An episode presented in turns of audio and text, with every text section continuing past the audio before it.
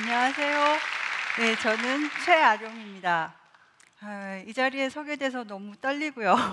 바깥에서 기다리느라고 어, 제가 물을 마시고 화장실을 한 다섯 번 다녀왔습니다. 제가 이렇게 이 자리에 서서 여러분들 앞에 또 얘기를 하고 요가를 어, 수련하는 사람이 아니라 가르치는 사람이기 때문에 굉장히 저를 건강한 사람으로 생각하실 겁니다. 대부분이. 근데 그랬다면 아마 이 세바시 프로그램이 저를 초대하지 않았을 거라고 생각을 해요. 그러니까 건강을 잃었던 적이 있었고 힘들었던 적이 있었고 그리고 그 과정에서 제가 성장하면서 극복해 갔기 때문에 이 자리에 설 수 있지 않았나 생각을 합니다. 그리고 그런 얘기들을 어, 여러분들과 나누고 싶고요. 제가 어린 시절에 이렇게 생겼었습니다. 뒤쪽에 있는 애가 저고요. 그 다음 제가 변해간 모습들을 보겠습니다. 어, 세월이 흘러가면서 주름도 지고 좀 더 아줌마스럽게 될 텐데 그러면 이 두 사진 사이에 어떤 일이 일어났을까요? 보통 이런 사진을 보여드리면 여자분들은 이러실 수 있어요. 그래 살이 빠져야 돼. 그 살이 역시 살이 빠져야 돼. 근데 살이 빠져야 된다는 건 오늘의 제 강의의 핵심이 아닙니다. 무엇이 어떤 일들이 있었기 때문에 2000년과 2007년 저는 이렇게 바뀌었고 또 지금 현재 이 모습으로 이 자리에 서 있을까? 자, 제가 보여드리겠습니다. 2002년입니다. 어, 제가 2001년 교수 성폭력 성추행 사건으로 재판을 하게 됐었고 그리고 재판이 끝나고 이틀 후부터 제 온몸에 두드러기가 나기 시작했습니다. 왜 이틀 후냐면 재판 끝나고 바로 그 다음날 소개팅이 있었거든요. 저를 인터뷰 하셨던 기자분이 저한테 소개팅을 주선을 해주셨어요. 뭐냐면 어, 이런 사건들에 대해서 얘기를 할 때 여자분들이 굉장히 좌절을 하고 내가 앞으로 결혼을 할 수 있을 것인가 이런 일 사건들을 공론화했을 때 내가 어떻게 살아갈 것인가 어, 그런 사정들을 딱하게, 딱하게 여긴 여기자분께서 저에게 소개팅을 주선을 해주셨어요. 근데 물론 애프터는 안 들어왔습니다. 그리고 그 소개팅이 끝나고 그 다음 날부터 아프기 시작했어요. 온몸에 두드러기가 났었고, 그리고 저는 이 상태가 되면서 정말 머리 끝에서부터 발끝까지, 발바닥까지, 그리고 이 천장까지 두드러기가 나더라고요. 제 친구한테 굉장히 미안한 친구가 있는데, 어, 발바닥에 난 두드러기 때문에 결혼식을 못 갔어요.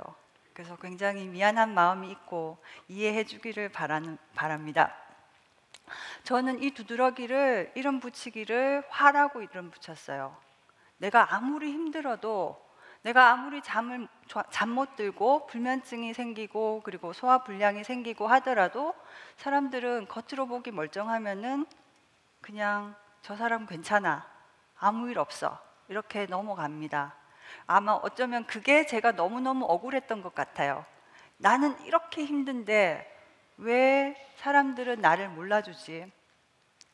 그리고 제가 이렇게 아프면서 알게 된 게 몸과 마음은 하나다라는 거였어요. 내 마음이 아프면 몸이 아프고요. 내 마음이 화나면 몸도 화나고. 그리고 또 다시 한번 생각해 보면 내 몸이 내 마음이 기쁘면 몸도 기뻐질 겁니다. 그럼 나를 내 마음을 기쁘게 만들어 주는 게 필요하겠죠. 아까처럼 그렇게 아플 때 몇 달을 아팠습니다.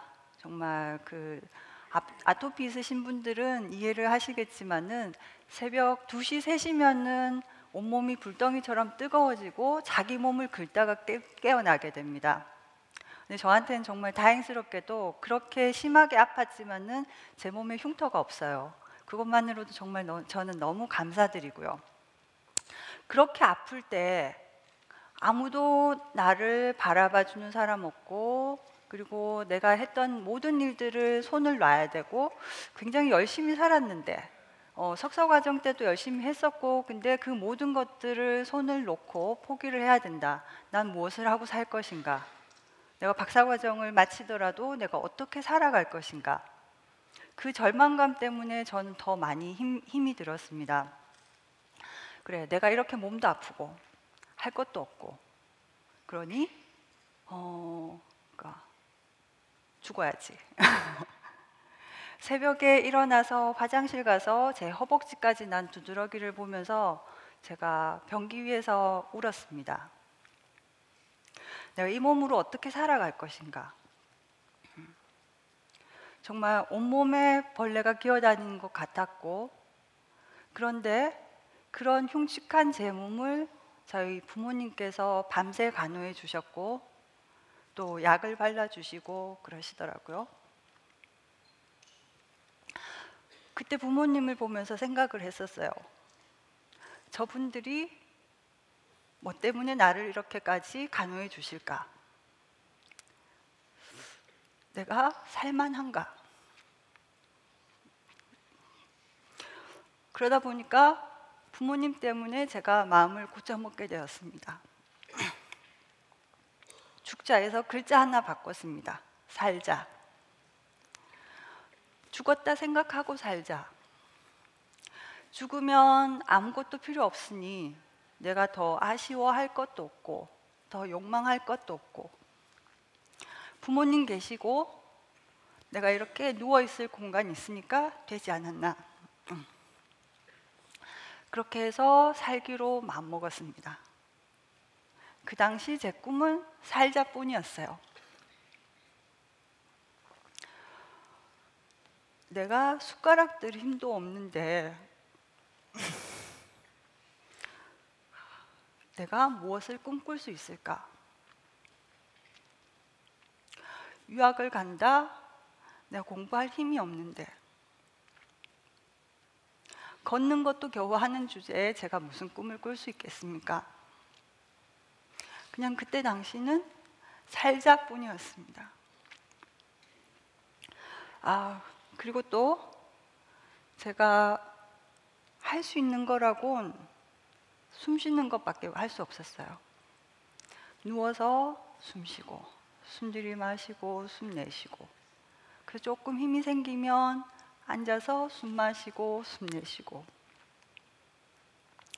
기력이 조금 회복되니까 제가 산책을 할 수 있었습니다. 산책하면서 산에 가서 숨 마시고 숨 내쉬고. 근데 그렇게 되니까 지금은 저만큼 그렇게 아픈 분들한테 그 방법을 알려줄 수 있겠더라고요. 그리고 조금 더 기력을 회복했습니다. 그리고 요가 같이 요가 하시는 분들과 함께 어, 철야 명상에도 참가했어요. 그렇다고 밤새도록 철야를 철야 명상을 하는 게 아니라 하다가 잠이 들고 또 일어나서 명상을 하고. 근데 새벽 그때도 한 새벽 2시 3시쯤 됐던 것 같습니다. 제 손이 갑자기 움직이기 시작했어요.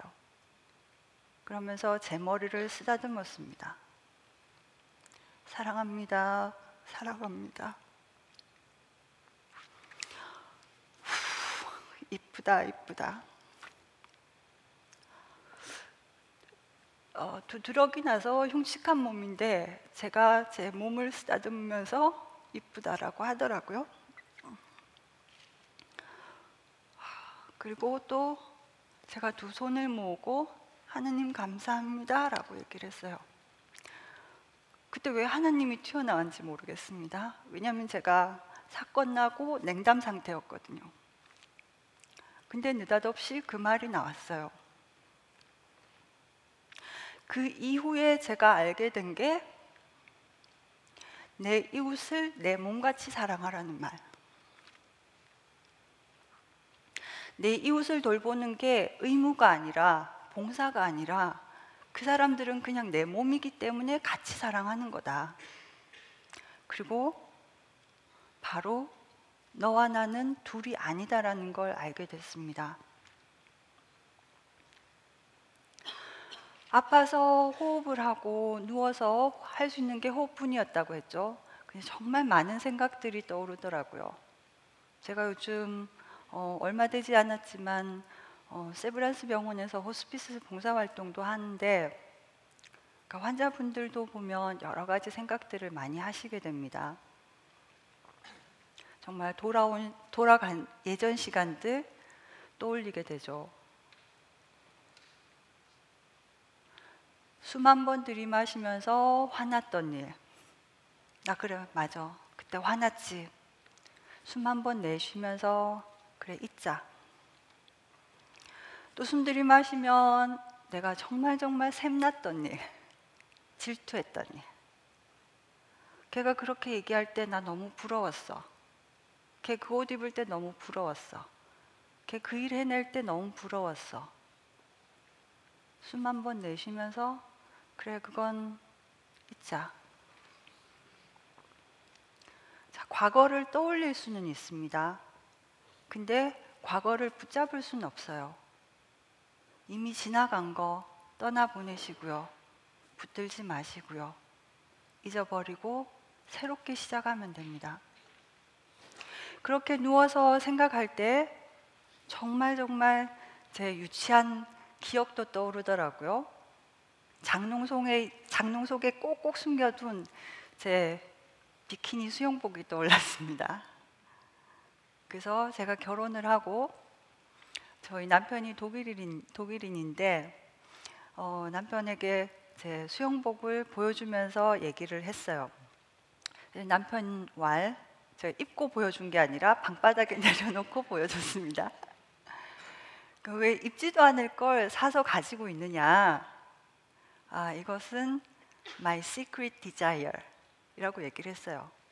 왜, 왜 비키니 수영복 한 장이 아, 두 벌입니다. 흰색, 까만색. 그러면 왜 그게 숨겨진 욕망이 되느냐? 제 옛날 모습들을 다시 보시면은 이해가 되실 겁니다. 제 대학 3학년 때 모습입니다. 예. 이때 저는 늘 아줌마 소리를 듣고요. 간혹가다 실수로 누가 아가씨라고 얘기를 해주시더라고요. 그 이 사진을 찍어준 제 어, 절친이 어, 출산하고 난 다음에 저에게 얘기를 했어요. 출산하고 나서 이제 회사로 복귀를 해야 됩니다. 그런데 아룡아 내가 임신 때 입던 옷인데 이제 커서 못 입거든. 내가 너 줄까? 자, 이것도 저의 대학교 시절 모습이었습니다. 항상 옷으로 몸을 가리고 살았었어요. 시골에서 갓 상경하기 직전의 모습입니다. 제가 어, 제 실제 모습입니다. 아무리 제가 저 고3 때 74kg였어요. 74kg까지 나갔어요 해도 안 믿어요. 요가 하시는 분들이 와서 선생님은 살이 빠지셨잖아요. 지금은 이러면서 믿질 않더라고요. 그래서 제가 이 사진을 공개를 하게 됩니다. 정말 공식적인 기록은 없지만 제가 74kg로 기록, 기억을 하고 있습니다. 왜 나는 이렇게 바뀌었을까? 맨 처음에 제가 제 사진 보여드렸죠. 어릴 때 사진. 그 아이가 어떻게 해서 이렇게까지 변했을까? 어쩌면 그게 또 제가 여기 와서 얘기하고 싶었던 이유기도 합니다. 한국의 청소년들 대학 입시 위해서 공부하는 것 빼고 할 수 있는 일이 많이 없어요. 저도 그랬었고, 뭐 서울이라고 하, 서울에 산다 하더라도 아이들이 학교, 집, 학원 가는 거 외에 갈 곳이 없을 거예요. 저는 시골에서 자라서 집에서 나오면 학교, 그 다음 성당, 그리고 만화빵, 그리고 어, 떡볶이하고 쫄면이 맛있었던 분식점. 그렇게밖에 갈 곳이 없었어요. 뭔가 하고 싶은 게 있는데, 뭔가 표현하고 싶은 게 있는데, 하고는 싶은데 나도 뭔지 모르겠다. 음. 그러다 보니까는 표현은 못하고 계속 먹게 됩니다. 그리고 또 대학 들어가서 대학 들어가기 전까지 학생들 스스로 생각할 거예요. 대학은 일단 합격하고 해야지. 대학 들어가면 취업하고 해야지. 취업하고 나면 결혼이나 해야지. 결혼은 하고 해야지. 결혼하면 아기를 낳아야지. 그죠? 그러니까 대한민국 분들이 대부분이 비슷한 과정을 겪으실 거예요. 그러다 보니까 내가 하고 싶은 일은 항상 연기됩니다. 그리고 지금 현재 내가 할 수 있는 일이라는 건 먹는 것밖에 없었어요. 음. 그런 부분들을 감정적 허기라고도 얘기를 합니다. 내가 감정적으로 허하고 신체적인 허기와 전혀 상관없이 감정적으로 허하게 되면 자꾸 먹게 됩니다. 그래서 제가 아플 때 그래 나는 예전에 그런 것들 못했고 그런 것들 못했고 하고 싶었는데 못했고 그러다 보니까는 이제 조금씩 한번 해보자 시도를 하게 됐죠. 그래서 제가 요가를 하면서 2006년 독일 학회에서도 발표를 하게 됩니다. 영어로 난생 처음으로 발표를 하는데 정말 준비 열심히 했습니다. 근데 가서 발표를 잘 못했어요. 시간도 제대로 못 맞추고요. 그렇지만 그런 첫 번째 실수가 있었기 때문에 그 이후에 미국에 가서 또 독일에 가서 발표할 때 제대로 잘 할 수 있었습니다. 그리고 나를 그렇게 표현하게 될 때 저한테 변한 게 있었어요. 식탐이 사라지더라고요. 먹는 음식 종류가 사라지게 되고 어, 그렇게 많이 그러니까 제가 음식을 욕심내서 먹는 일이 없어졌어요. 그리고 또 지금은 장애인 수업을 하고 있습니다. 장애인들에게 요가 수업을 하고 있는데 이렇게 팔이 불편했던 친구가 손을 뻗어서 요가 동작을 할 때 저 너무나 기쁘더라고요. 말 못하는 친구들이 여덟, 아홉, 열을 발음을 해낼 때 저는 그, 그보다 더 보람 있는 일이 없었습니다. 그리고 아이들이 저를 기다리고 있고 그래서 제가 생각했습니다. 정말 이 사람들에게서 보석 같은 재능들, 장애인이라 할지라도 그 안에 숨겨져 있는 무한한 재능들을 무궁화 꽃처럼 피워보고 싶다. 꽃피고 싶다. 그리고 제가 제 인생에 있어서 정말 소중했던 중요한 다이어트는 있는 그대로의 내가 나를 만나고 있는 그대로의 나를 사랑하고 그리고 장애인이라 할지라도 있는 그대로의 당신을 내가 사랑할 때였다라는 겁니다. 네, 감사합니다.